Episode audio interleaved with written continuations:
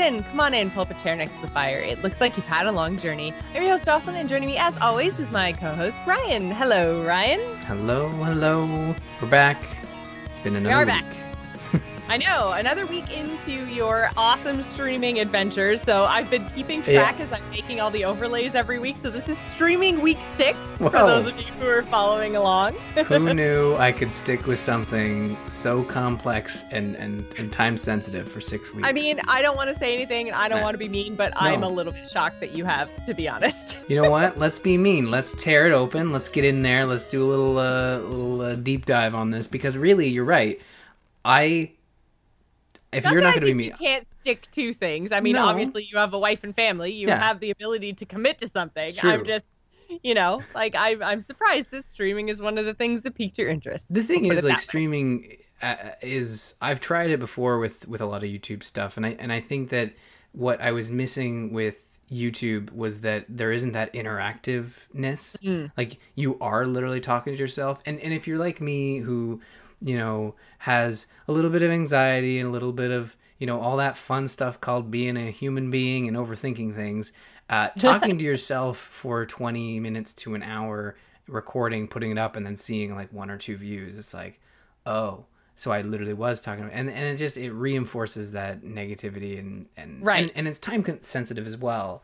So when i started streaming it was from the point of view that hey not only am I going to be feeding back into the Gamers Inn, feeding back into other projects, but I could also just hit a button, go have the chat to the side. Not like we've covered in the past. Not that that's not that streaming's easy mode. That's not the case. It's been six weeks, folks. But um, just just to, just to do more and also to carve out, you know, another chunk of time where I ha- I know I have to play video games for the Gamers Inn, or else we would have nothing to talk about. Uh, Right. So by that nature, it's like okay, this this makes perfect sense uh, from a business perspective, from a Ryan needs to play video games perspective, and um, yeah, and and people have been really supportive, and uh, I think that a lot of folks need to know when you're a small streamer, like getting a few viewers per stream has been it has been great. It doesn't matter if there's not a huge crowd. It's oftentimes it can be kind of distracting, and, and we can get into that in a bit. But I think that having like starting off small, having a few people tune in, having a few people engage with the content you're playing has just been really rewarding and helps me sort of uh, go through the thought process when when trying to analyze a game to be able to talk about it um, Right. on this because you're already you're just even if you're talking to yourself or the chat room you're kind of picking apart the game and editorializing it as you go to try to figure out how you're gonna share share it with uh, with our listeners on the Gamers Inn so Yeah, it's like it's been prep. good. Yeah i- i- yeah exactly. So it's been it's been really rewarding and i'm happy to report that i am three quarters of the way to becoming affiliate. I hit 50 followers.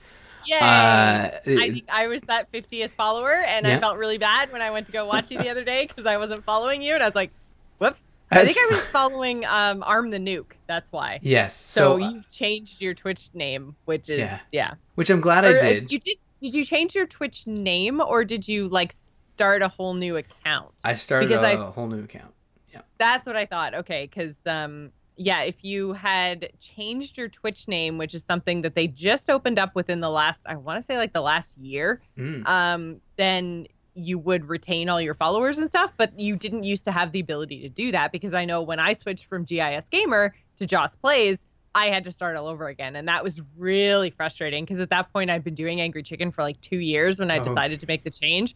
So I lost all of my followers and had to start back from zero. So i do remember I'm, that um, yeah yeah, I mean, I've now overtaken the numbers I had on my previous Twitch account, but it's like I'm wondering like how many I, you know, lost in that transition who just never changed over and think I never stream.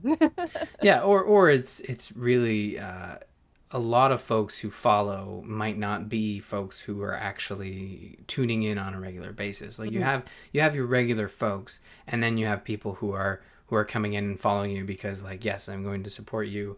I'm going to watch you stream on occasion if it's a game that you're interested in. But you do have those folks that pop by.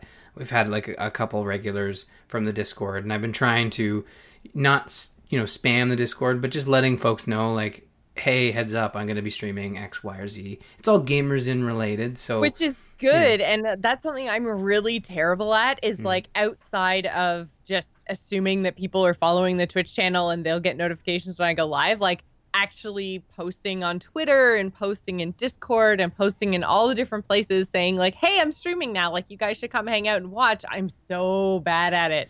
I yeah. just assume that if people want to know, they have notifications, and that that's not a that's a bad plan. Well, I'm bad at like marketing myself and spreading the word.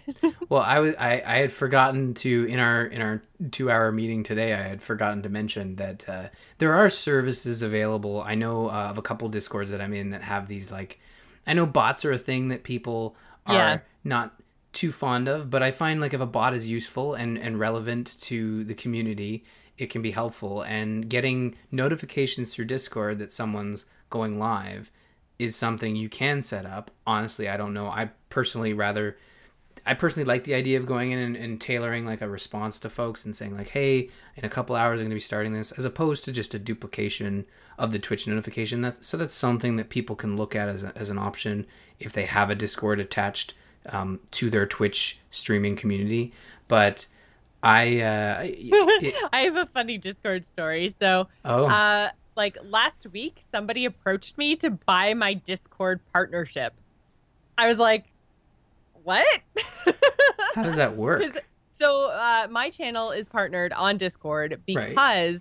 I was like in the first wave of partners, in the first wave of people like starting up on the platform, and so I got on the Discord boat real early. Sure, yeah, and it's huge and. Uh, yeah, and now it's huge, and now they have ridiculously strict like uh, rules on who gets to be a partnered server, mm-hmm. and uh, you have to have like huge numbers of followers on a different platform for them to consider you for partnership on Discord, and it's a whole big thing. So I got this like DM on Twitter from this guy who was like, uh, "We have a community of thousands of players, and your partnership won't go to waste." And I was like, Screw you, buddy. Like, who's saying my partnership is going to waste? I like my Discord community quite a lot, actually. So, uh, if you have thousands of people in your community, why don't you just go through the normal partnership channels and leave me the hell alone? so, so did you actually respond, or, or I did, and that's how oh. I responded. Oh, okay, perfect. It was no. like, if you have so many people in your community, then go through the proper channels. Yeah, don't buy. like, why a... are you bothering me? and did he respond, or was it just like he basically a... said, "Oh, well, our our platform is just starting, so we're going to have thousands. I'm like, "All right, buddy." Oh, Whatever. That's like, oh my god! You don't see. Okay, this is perfect. This is a perfect example when we talk about streaming, and I and I'm not saying that. Uh, I'm sure every Uh, you know large streamer medium streamer people who have been doing it long enough will realize that you can't skip to the end. A classic example right. taken away from streaming was is scott johnson. He gets a lot of emails about okay how do i sell t-shirts? How do i sell mugs? It's like you can't just skip to the end. You you can find ways to to make those products available but it, you know selling those products can be expensive unless you have the right folks in in place, especially if people mm-hmm. aren't buying t-shirts or mugs from you. So you don't skip to the end. You build a community like you know you've done with Joss Plays, like we've done with the Gamers Inn, and and I know I know that like I, with my streaming, well, I know I'm not then, like, gonna just skip to the end. Even with all the work that I have done and the hmm. community hmm. that I have built, that I'm really you know happy about, and proud of, and everything else, like it's still not cheap to do the whole merch thing. And like i looked at um even just the other day doing pins. And i was like is there any interest in this? Is this something that would actually sell?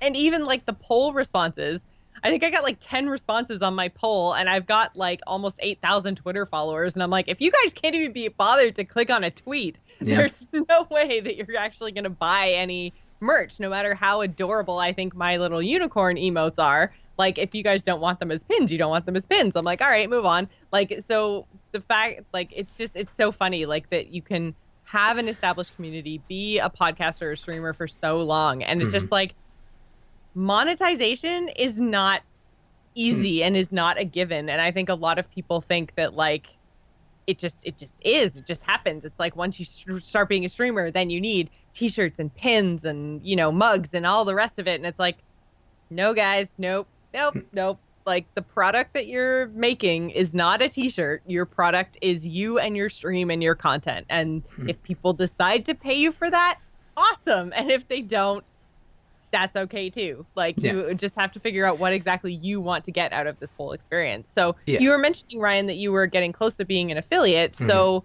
um, what steps do you have left to do? Like what's your what's your next goal? the uh, average viewers has to be up to, to three. I'm currently at two, kind of hovering, but I find that now that I've been so average viewers, so, so followers is directly related to you just getting out there, getting your name out there, and that's something Yes. that we've been And it- getting people to click the yes, I want to Yeah. follow him button. So knowing that, if you look at that process, we've been doing it, talking about it for six weeks on the Gamers Inn, which has a pretty you know heavy following, more than fifty. So I'm not throwing anybody under the bus, but I'm saying like you have to work at it no matter who you are, and you just have to keep going. So with Well, average because viewers, okay, so this is the other thing. Mm-hmm. Um, when you're talking about getting like it's that call to action, right? Yes. So you can talk on Gamers Inn as much as you want. You can tweet out as much as you want.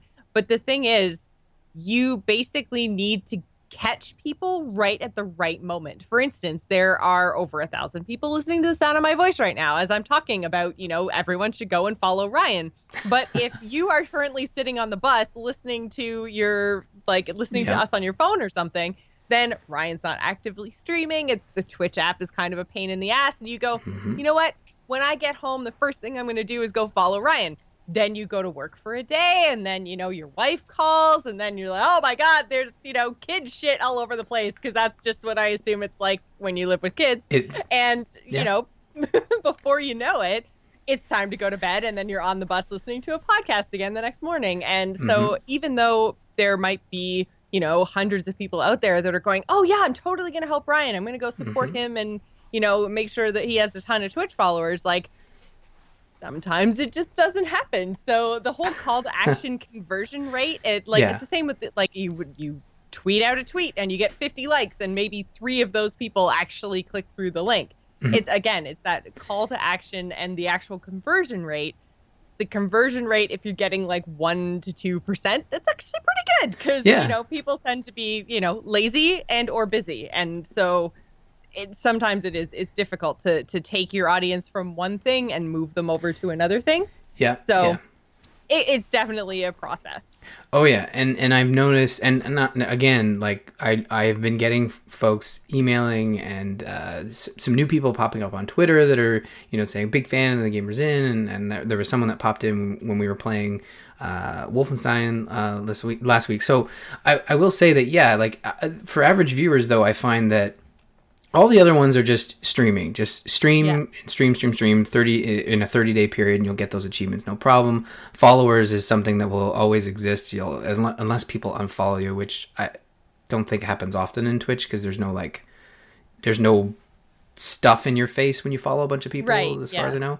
But with the average viewers it's about consistency and it's about a schedule. And that's one thing i haven't been able to nail down. But i will say here that Tuesdays at 8 p.m. Eastern is kind of what I'm aiming for. It's kind of what works. Now that we've moved gamers into Thursdays and uh, Zamp is usually later on Wednesdays, I can I can take a night on Tuesday to kind of do a stream. So Tuesday night at 8 p.m. and I can already tell you what I'm going to be playing because um, for the first time in six years on the Gamers Inn, we will finally talk about Minecraft. Wow, It's going to happen, and I'm gonna I'm I'm gonna, excited. I'm going to stream my first steps Tuesday at 8 p.m. Eastern, twitch.tv slash Ryan Murphy CA. Check it out. It's going to be awesome. I don't know. We might kill some uh, creeper green things. I don't know. We'll build some shit. We'll fall in lava. It's going to be great. And uh, yeah, I'm Sounds looking forward to it. So, the, the another thing that popped up is I was streaming this week, and Well, just before we before we Oh, get okay, too far away from the whole idea of average viewers, the other thing I did want to point out is you've Sure. been streaming fairly steadily for six weeks now, right? So Mm-hmm. the average viewer thing is over the last 30 days, so approximately four weeks. So the thing about that is that you have a whole bunch of streams from your first few weeks when you didn't really know what you were doing that were probably down in the zero to one viewer range, and now you're getting like I think when I was watching you last night, you were up to six or seven. So you just have to kind of wait a little bit of time for that average to to go up a little bit, and I'm sure within the next week or two, like you'll you'll have no problem hitting that affiliate goal because I think you just have to drop off a couple of your lower weeks at the beginning. But uh, but yeah, you should you should be fine. I think. Yeah, remaining consistent to to keep yeah. the average stream days and average hours and average viewers at a consistent level. So yeah. that's sort of the goal, and, and I think that carving out a little bit of time each week is, is going to help there. And no, that, that that's not to say there might be some surprise streams. I, I know, like if I have enough stuff to do in Fire Emblem Heroes, I'll pop in there on like a Friday or a Saturday night. But um, an- another thing that had popped up when we were streaming was uh, these notifications. So I'm getting notifications. I'm hearing the little bleep bloop in my ears, but then I realized that like I got my Twitch dashboard on my on my MacBook here, and I have no. It's just a small little postage stamp, so I can't see who it was, mm-hmm. uh, or or the message uh, someone had donated when we were playing. Well, and the other thing is too, mm-hmm. um, mm-hmm. things are going to come through on different platforms. So if True. you are getting donations through Twitch Bits, then that's going to come in through Twitch. But if you're getting an actual monetary donation, that'll come through your uh, kind of platform of choice, whether that's Streamlabs, Stream Elements, right. whatever it may be. Um, so you kind of have to monitor a few different places, which is why, um, although if I if I had the level of subs that someone like Shroud has, where it's literally the notification is going off once every like minute or less. If I had subs coming in that often, then I would have a different notification. But because I don't, I usually average about five subs per stream. Okay. So that's why my sub notification is so loud and so different so that I can actually mm. like when I hear somebody like, "Oh, cray button time," like I know that that means that I've gotten a sub. So I don't even need to look. I can just say like, "Oh my god, thanks for the sub. Really appreciate the support." And it pops up and says who it was in Twitch chat. So I'm already watching Twitch chat, so I can just look over once the sub but like that crazy loud donation thing is what triggers me to go and look at the at the chat room yeah. And so on the majority of my layouts, um, I haven't done it for my general gaming, but I've done it for my heroes layout. I've done it for my Hearthstone layout. I've actually gone in and edited all my notifications so that they're all unique.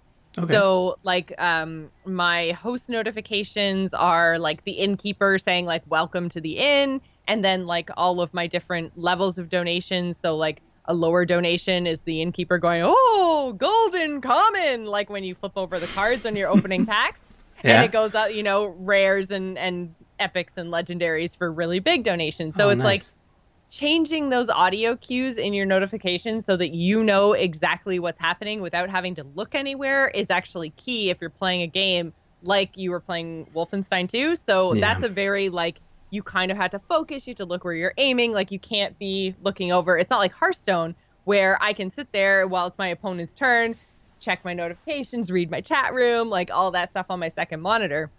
If you're playing a game where you're really focused in, you need the audio cues more than anything else. Yeah, no, that's a good point because I think the default audio cue for the and I and it's I just kind of like a bing. It's yeah, like it's bing and it is the same for everything. So I know folks were following. I I believe there was a couple of hosts that came in, and and then the donation. But um, I will I will have to look into that. I, I am planning to delve into like creating an overlay using uh, you you might have seen like the you know the Ryan Murphy CA like sort of uh, pixel art and stuff. So I'm thinking of seeing what I can do there. I, I have to I have to also think like if I'm going to stream a new game each week, I need to get like a screenshot that best represents the gameplay because I'm pretty sure when I was playing Wolfenstein, I had a couple people ask like, "How do you know how you're if you're dying or not?" Because I was covering the health and armor and ammo. Um, so that was a rookie mistake. Something. Yeah. Well, something and I mean at. that that happens quite often. Like yeah. so, I have a general gaming overlay uh, that I use for World of Warcraft, and it's fine because I'm not covering my mini map, but I am covering like all of my buttons. So I have a WeakAura that pops up in the middle of the screen to show what my spell cooldowns are, and you can see when I'm pushing a, a spell, it shows up on the WeakAura and shows the cooldown and everything else.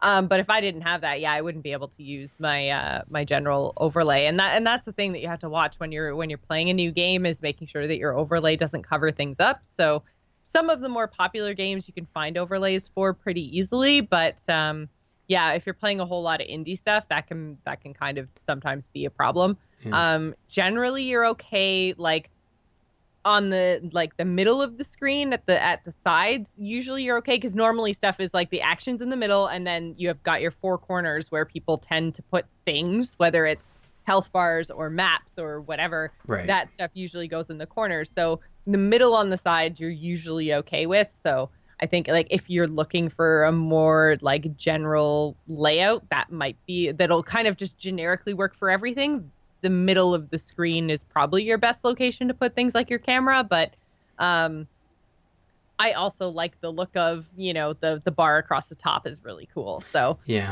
um sometimes sometimes you can get away with the top but then like you have a game like pubg where your you know compass is across Yeah. the top. So it just really depends on on what you're playing but like i have overlays. I'm just looking at my stream deck. So i have a different set of overlays for heroes hearthstone general gaming uh pubg overwatch and hearthstone and my nails so there you go. i have i have many many many many different overlays so for all of the different streams i do regularly Right. Yeah. I, I um I, I have one for Heroes, um uh Heroes uh Fire Emblem Heroes, and then one for just general gaming. I haven't set up the Heroes of the Storm one because I think that'll that'll be a good game to sort sort of pop into if if I if I have a free evening and I want. to. Yeah. I do enjoy Heroes. I don't play it enough, and it seems like this again going back to the excuse of streaming. It would be to um, like a two birds one stone type scenario. Yeah.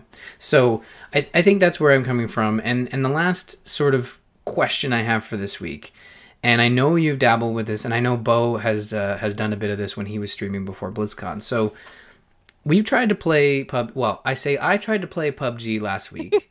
Did not go so well. Um, Right. It's, I, it's I felt so bad. That No, no, was no. the most painful game night I think I've ever experienced. this is not to make people feel bad and I, and as a and patrons if you want to play PUBG that's fine let's pay let's play PUBG we need like a donation goal that's like buy Ryan some RAM. so so here's the thing so um I I am setting up a so I, like I said got a donation this week. I think it's time to set up like a donation bar on the on the stream to kind of and it, it'll be PUBG RAM so it'll be strictly for PUBG and I'm just wondering you know we talk about you know the monetization of stuff and and you know I don't I would like to display it on stream but I don't want it to be sort of uh I don't want it to just be there forever. Like I'm not trying to talk myself down but I also don't want to like just take up room on the on the stream with uh, do you understand what I'm trying to say here yes, I do. Okay. So donation goals are kind of um there's two schools of thought within the Twitch community. One Right. school of thought is like, yay, yes, give people a visual of what you're trying to earn. This is your job. Like, go for Mhm. it.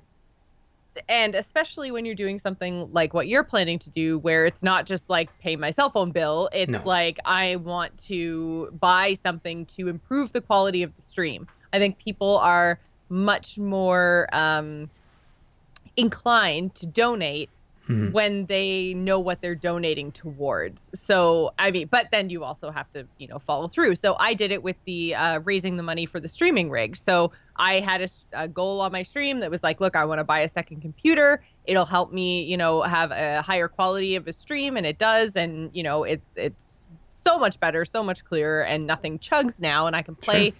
Games on high graphics because that's on one system, and then I can stream on higher resolutions on the other system. So, you know, overall, the stream quality increased and people don't mind donating towards that. Sure. Um, then there's other people who say, uh, no, I don't like it. It's tacky. Donations should always be, you know, voluntary and you should never make people feel like they have to. So there's definitely two schools of thought there. Um, I only do donation goals when I have something specific. Like I always encourage donations and subs. Um, I Mhm. do have a sub goal on my stream, which is just, um, but the sub goals are all dictated by what the next step on Twitch is. So basically, like unlocking the next emote is gonna co- take us 13 more subs. So you know, I have what we're currently at in terms of sub points and what we need to get to, because that unlocks something new for everybody, Mhm. right? So that's not necessarily a um, this benefits Jocelyn thing. This is like a this benefits all subs thing. Yeah. So you know, like I mean, again, there's there's two schools of thought, but I think if you are going to do a donation goal, saying what the donation goal is for is always good, and I think that they I don't see the problem with them if they're uh, to improve the quality of the stream. I think that's fine. Yeah, and uh, I I think for me, like with the PUBG RAM, um, it would be the the immediate uh, sort of what am I result would be the fact that I would be able to play and stream uh, PUBG for for right. folks, uh, either just on my own or for game night. And again, it's not like this thing where it has to happen uh, for for well, it, it would have to happen for me to be able to PUBG, but also. I know my computer needs new RAM. I'm not in any rush to get it because PUBG seems to be the only game that, that wants mm-hmm. more RAM. Probably every early access game wants more RAM as well. I've I've definitely noticed that, but it's uh, it doesn't feel like one of those sort of um, I don't know super. Uh, maybe it is a little self-serving in that it's like for one specific game, but uh, I don't know. I'm I'm looking forward to seeing how it works. And honestly, if I find that it that it is getting in the way, or maybe I just want to do a stream where I'm not worried about having the giant bar across the screen, I have to look at how it would be placed on the yeah. overlay and, and kind of play around with it. But if it well, can be done in a way too is you can probably do it in a way that you can mm. kind of uh, like copy and reuse some of the assets from the stream elements overlays so that it's kind of uh, blends in with the rest of your stream. I know there's um, I think it's the Stream Labs donation goals that I think are butt ugly. They're so awful. Sure. And they they I think detract from the stream, but I think that there's definitely a way to put a bar on the screen with some, you know, extra flair yeah. around it maybe that makes it a little bit less uh, in your face and more of a like, "Oh, hey, that that's a donation goal." Um so, I think it, yeah, yeah. I, I, think there. I think there's. I think there's ways to do it in a proper way. yeah, I, I, I, just have to play with it and see how it works and kind of see it because I, I don't see it's not me saying like i have to i have to get this goal. Like i am still streaming for the sole purpose of the experience and the interactions and getting the game time in. You know the monetary stuff is is secondary. Of course i want right. to succeed and, and move forward but uh, i know you know, I could also say like, well, every month I'll take a chunk of Gamers Inn Patreon that I'm not using for games or, or hosting or whatever, and just put it towards into the RAM fund. And maybe yeah. the donation for the RAM fund or the donation goal just goes down each month, you know, based on my input. Like I have eight gigs of RAM. I know eight gigs of RAM as well as everything else in that computer over there is just it's a it's it's a generation before. So eight gigs had been the standard for a long time. Now it's sixteen Probably because yeah. of PUBG. Let's just throw it out. it's probably because of PUBG. But uh, anyways, yes, PUBG does not agree with my computer, and um, I'll, I'll, look to fix that because I know people love that game, and I like it too. It worked at one point. I, I should remind you that we played a ton of it uh, before Extra Life uh, this year. That's true, and it worked quite well, and we had a good time, and I had a good time, even though I'm I'm shit for brains when shooting people, but um, really good at hiding in bathtubs and shooting at windows, so that's good. That's key to anyone's PUBG experience. Mm-hmm. So speaking of playing games, tell me about your experience in Wolfenstein 2 because that's what you've been streaming this past week, right? Yeah, so I picked up Wolfenstein 2. It's a game that came out last October in a very busy time. I think it came out the same day as Super Mario Odyssey and Assassin's Creed Origins. Right, uh, because we talked about this, but I know like mm-hmm. I didn't bother buying it because it was definitely um just so so I have so many other things to mm. play. I feel like it was also right around um BlizzCon. Like it was just it not necessarily flew under my radar, but definitely wasn't uh, worth the out of pocket expense at that time. yeah. Also, it's a game that I mean, folks who have been listening to this show for the last six years probably kind of know what games we sort of you know uh, flock to. And. I, I'm not sure Wolfenstein is a game that would be up your alley. Like being very gory. Remember when I talked about Doom, that was a game that was kind of like, ooh, gross. Like I don't. Yeah, that was the that. one that I used to like. I'd walk yeah. over to Matt's computer to look at. I just like, oh, oh, oh yeah. okay, yeah, all right. I'm just gonna not play this. So Wolfenstein is similar. It it has a similar nature to it. It's not as like you know limb tearing and, and that sort of grossness there's there's a lot of shooting there's a lot of headshots there's a lot of nazis there's uh I think when I was streaming, there was an instance where I had had an upgrade where I could run through people basically. So yes, because like I remember there was a dude standing there, and Yeah. it's like you charged him with the butt of your gun, and he He just, just- went like he was yeah. Ma- what did you say? Made of jam, I think. yeah, he was made of jam, and uh, yeah, he just went he went all over the walls. So He went for Splooey. Yep. Yeah, the game. So Wolfenstein 2, the the original Wolfenstein that had come out from MachineGames um, or Machine Gun Games or something, uh, Bethesda published, was something that I picked up and, and was interested in because a lot of people are saying like this is how single player first person shooter campaigns need to be done, and it's an old school shooter in that it's you're picking up armor, you're picking up ammo, your health is is not regenerating. You got to pick up health as well, and there's there's a cover system, and you have to be you know persistent and very good at aiming. Not good at either of those things. so uh, in the original game, I have this sense to be. I like to punish myself when it comes to video games. Like it, I think it comes from my achievement hunting days, where I would always have to play on the absolute maximum difficulty that I could muster. Because then you like uh, Yeah. cascade down all the achievements for the yeah. I, I know those feels. and it's it- you know I've been recovering these last few years and I'm slowly learning how to accept the fact that I can turn the difficulty down. We've talked about this on the show before about how we've said turning the difficulty down to experience the story or the settings or the campaign or, or anything, even the gameplay, isn't a bad thing because we have such limited time to play video games and you might as well enjoy it, especially since they all cost like $90 here in Canada. So now I was able to pick this up on sale on Black Friday last uh, last year. So I turned the difficulty down to and the thing that I don't like about Wolfenstein is that the game difficulty levels talk down to you. So yeah, it's a little it's a little pretentious. Uh, It's not something I really like.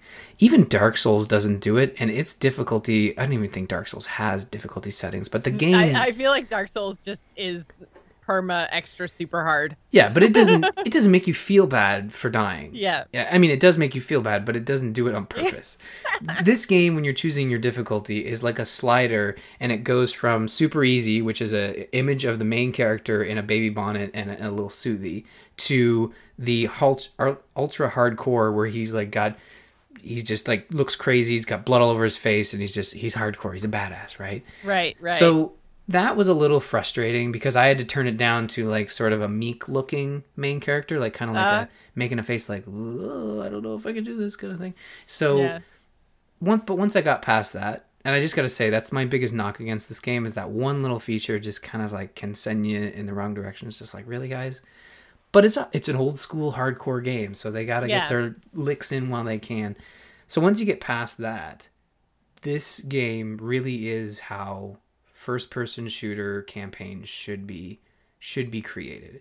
It offers an excellent I uh, I wouldn't say excellent story, but it offers an excellent setting. It's very interesting. I don't know if you're into the what if history scenarios where Oh god, yeah, no, I love those. Yeah. The alternate timeline stuff. Like what if this Mhm. thing happened instead like what if Kennedy never died? What if, Mhm. you know, yeah, all that kind of like our major kind of moments in human history, like what if they'd gone the other way?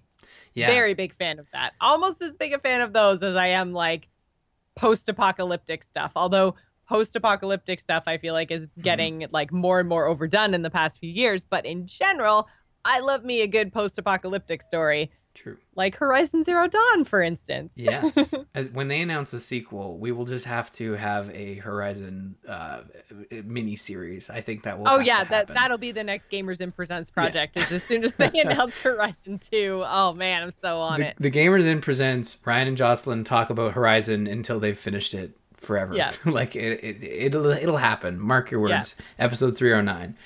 We were right. Um, but this is this is a great example of a what if scenario, but it, it's incredibly dark. So what happens in World War II is that the Nazis win. They take over the entire world.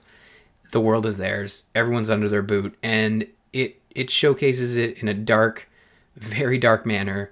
Um, with with a comedic, there there is a comedic slice to it, but there are definitely people dying under this Nazi regime, and so it's I would call it dark. It's dark humor basically because there's some dark shit there, but the Nazis have a base on Venus. Uh, so there you go. It- Okay. yeah, it's it's neat in that in that fashion. And your main character, he is a basically a caricature a caricature of sort of those badass you know 90s shooter characters where he he is a stubborn white dude with muscles that can shoot things real good. I'm picturing like Duke Nukem. basically he's duke nukem but not an, as much of an asshole. So ah.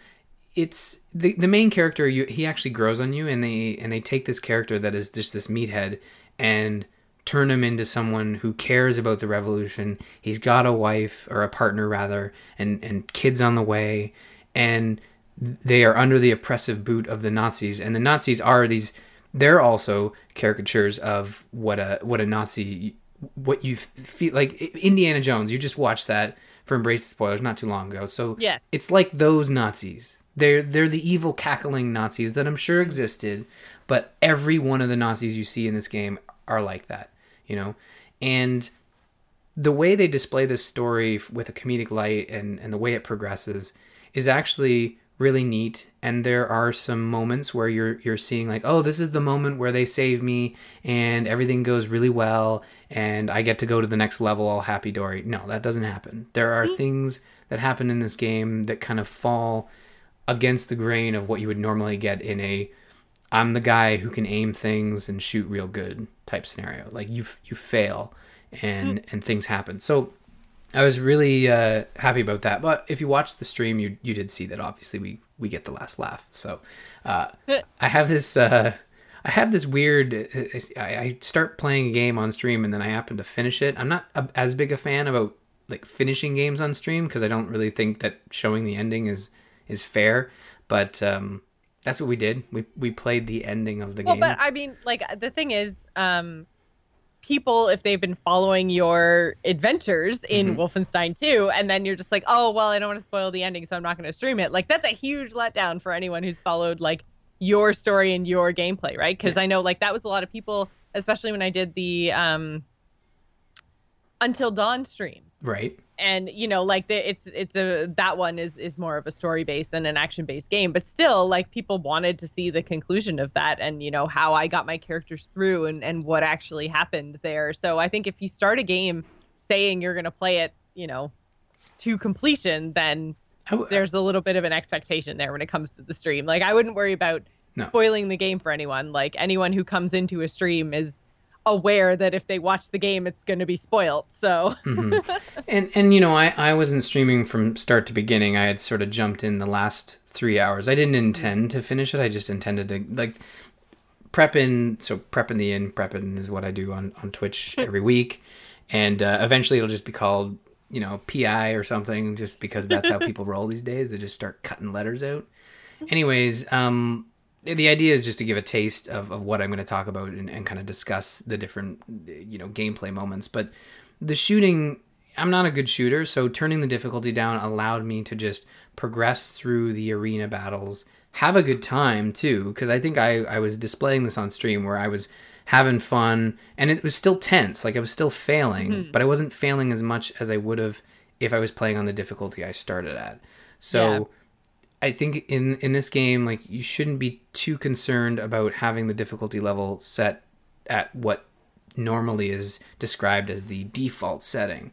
So Right. I, I just really enjoyed the story progression. And the characters are hilarious and over the top, and there there are moments in that game where you're going to be cheering, you're going to be thinking like, uh, "Oh shit, where do we go from here?" type conversation, and yeah, it it uh, it went places that I didn't think a first person shooter campaign would go. Like I'm so used to playing Halo and Call of Duty where it's kind of a shoot by numbers type conversation.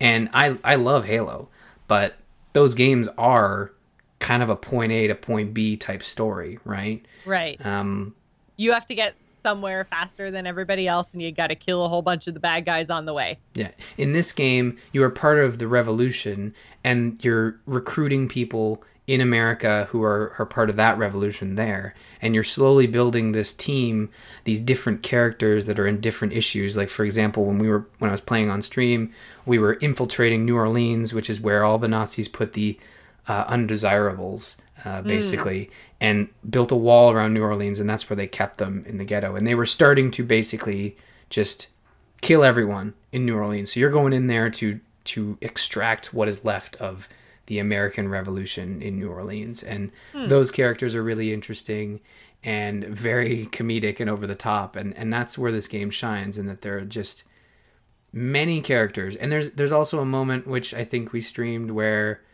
um, there's a party on the boat because you succeed, and it's like okay, tomorrow morning we're gonna do the final battle, which I didn't know it was, but we're gonna do the final battle, so now we're just gonna get drunk, and it just happens to be this uh, scenario where just a bunch of cutscenes where people are just getting hammered, they're playing drinking games, and they're all interacting in a way that one would normally act if they're about to go on a suicide mission, right? Just kind of like having a good time, getting their last laughs in, and and uh, it the gameplay kicks in with you trying to find the arm of the pilot. He has a robot arm, and oh. uh, he takes off his robot arm because it he hits on somebody, and this is a sign of the humor. He's hitting on someone, and instead of like handing her the flowers, the arm like goes in and like honks her boob, and uh, he he gets all pissed off at the arm and it's like you stupid arm, and and then you have to then you have to go find it, and he's super drunk, and it's it's very dark humor, and uh, there's some characters that make an appearance that I didn't think they'd have the kind of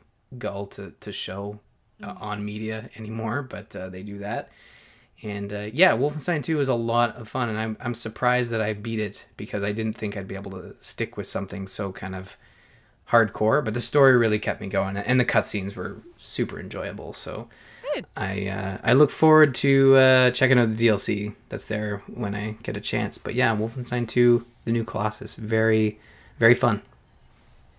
Awesome. Uh, I played a little bit this week. I didn't get a whole lot of uh, chance to just play games in general. Uh, mm-hmm. For those of you who aren't aware, uh, this month is the last month of the kind of more traditional Hearthstone ladder. They're making some big updates to ladder coming in March. Basically, uh, instead of resetting you all the way down to the bottom of the ladder, now they're only resetting you four ranks.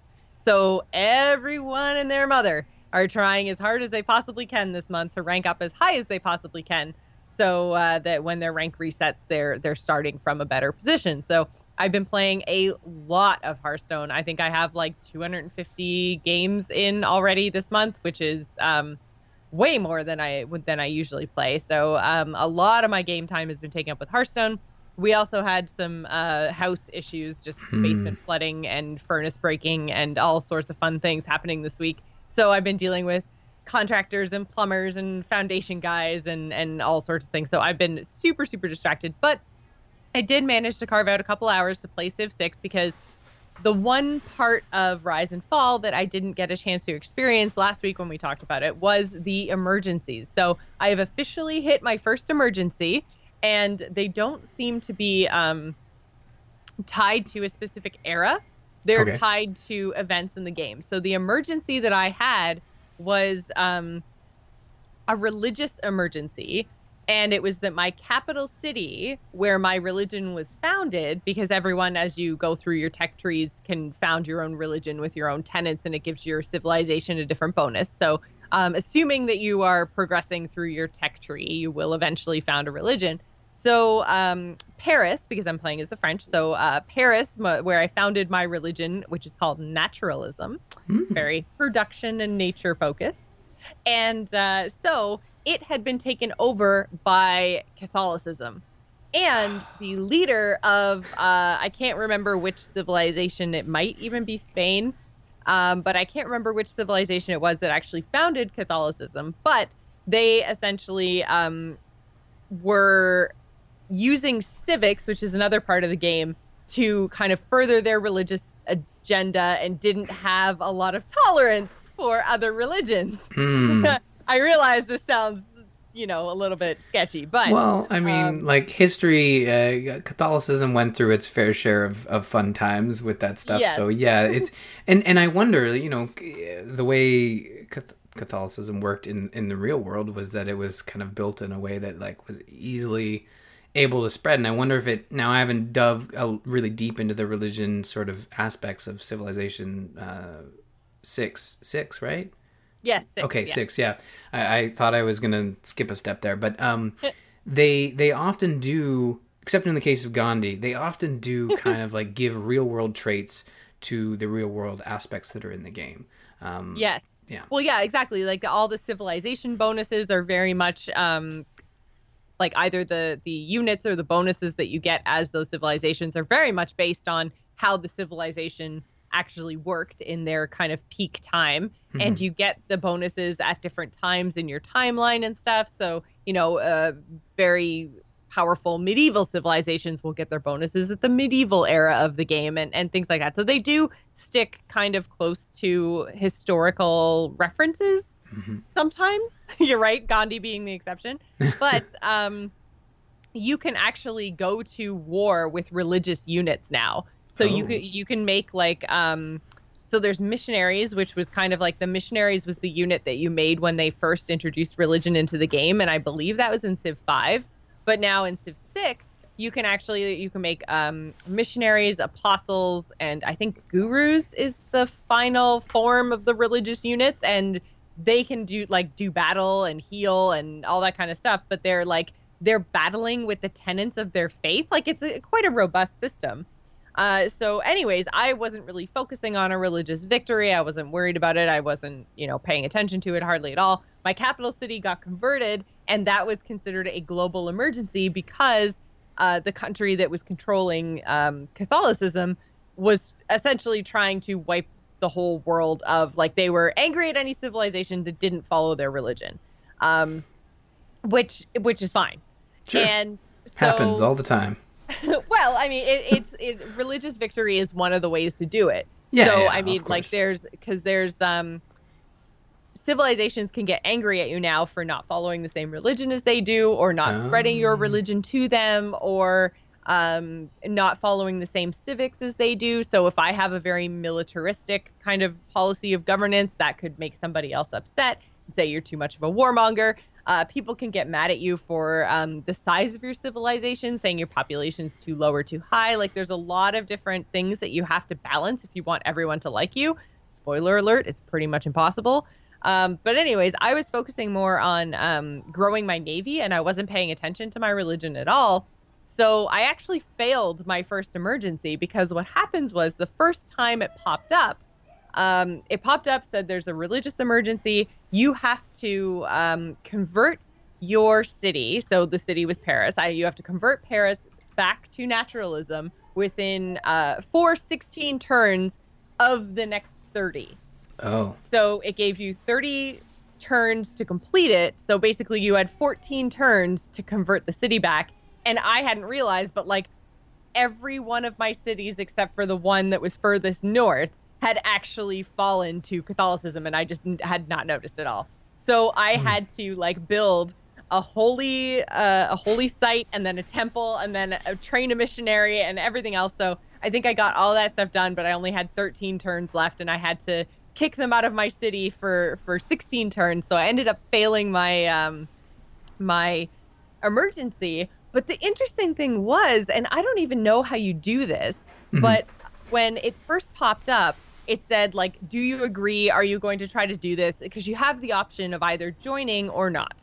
And so I said, "Well, yeah, this is my home city. This is my emergency. Of course, I'm going to join." And then it says, um, "Each civilization that joins assuming you're successful, you get, uh, I think in this case, because it was a, re- a religious thing, uh, you get a relic, which are, um, you get bonuses to your civilization when you have like different, um, there's like relics and there's like work, great works by writers and all these other things. So they give you things like bonuses to your faith and your production and your culture and all these things when you uh, have these great works. Mm-hmm. So uh, you would be gifted a relic and then a share of a certain amount of gold. So I think it was like 4,800 gold. So there was me and two other civilizations for the first two turns, and then they bailed on me.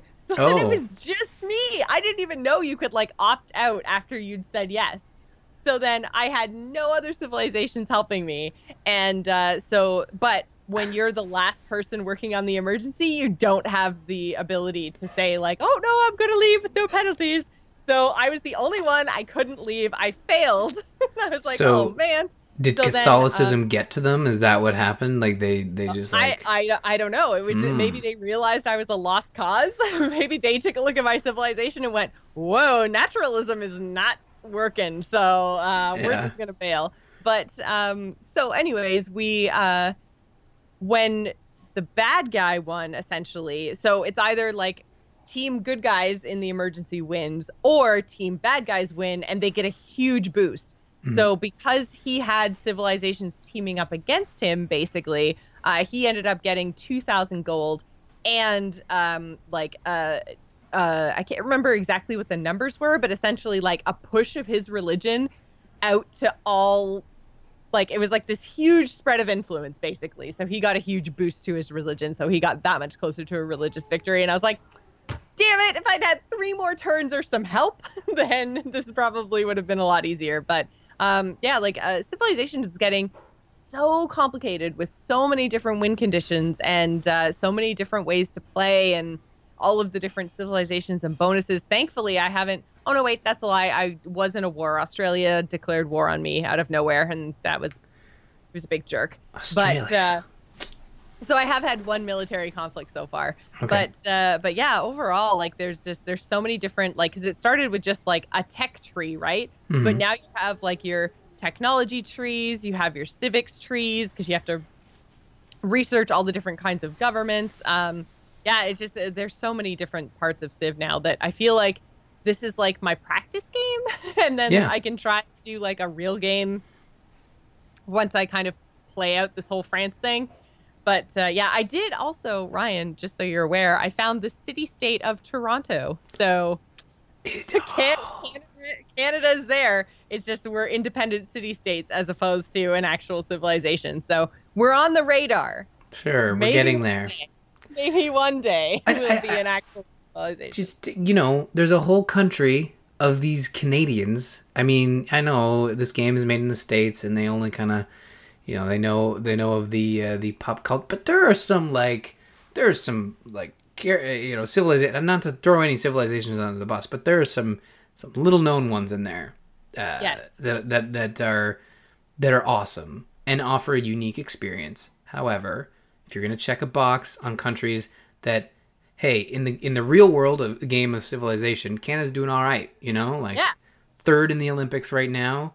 Um that's pretty good Yep. from a civilization standpoint. We're still kicking. Because Olympics is where you decide who's the best country, right? Now we So- may own one sub and it's stuck in a mall in Edmonton, but like it's you know, we could get it out. We're going for the cultural victory. It's fine. yeah we just put everything in malls in edmonton Yeah. and and Yeah. that's how it rolls and and we have wonderlands too Yeah. know? so at least one that i know of so I, i'm just saying i will pay for the dlc make it dlc it doesn't have to be part of the main game because we all know if you put canada in there it's like oh, it's canada uh," you know. Put make it dlc let me buy it and um uh, make, I make you know I would totally buy Canada. if you want to make it uh, unique yeah give it a give it a french canadian uh, prime minister you know?